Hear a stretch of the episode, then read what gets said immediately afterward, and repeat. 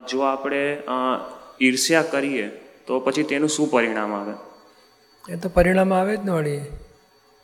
પુરુષમાંથી ઈર્ષા કરે તો પછી બે બંગડી પહેરવાનો કથા આવતે પો.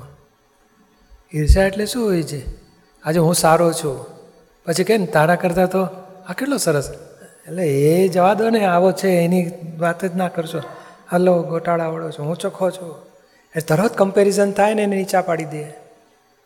એટલે ઈર્ષામાં એને હંમેશા એ પડે તો સારું નીચો દેખાય તો સારું હવે નિયમ કેવો છે? હું સામા માટે ભાવ કરું, આ પડે તો સારું એટલે હું પડવાનો. એ નીચો થવો જોઈએ તો હું નીચો થઈશ. એટલે પોતે પોતાનું બગાડી રહ્યો છે. એટલે દાદા કે છે, અમે નાના હતા ત્યારથી આ સમજી ગયેલા કે કોઈની સ્પર્ધામાં પડવું નહીં અથવા તો કોઈની ઈર્ષામાં પડવું નહીં. કમ્પેરિઝનમાં પડવું નહીં. એનું ગણવું હોય ને, તો એનું ઊંચો આવ્યો ને કે બહુ સારો છે. હા, બહુ સારું કહેવાય. કેટલું સરસ કહેવાય, કેટલું સરસ એપ્રિશિએટ કરો. તમારામાં એ ગુણ પ્રગટ થશે. એના સારા દેખાશે, તમારામાં એ ગુણ પ્રગટ થતા જશે.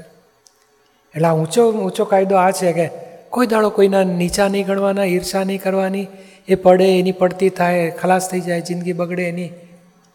હવળા ભાવ નહીં કરવાના.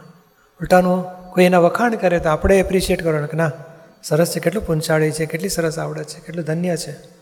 એ બોલો, આપણામાં ગુણ પ્રગટ થાય એનાથી. આપણા અંતરાય તૂટતા જાય. ઈર્ષાથી આપણું આવરણ ચડતું જાય, એની પડતી નહીં થાય, આપણી પડતી થઈ જશે. અને એપ્રિશિએટ કરીએ, કેટલું સરસ છે, આપણામાં ગુણ ખુલતા જાય.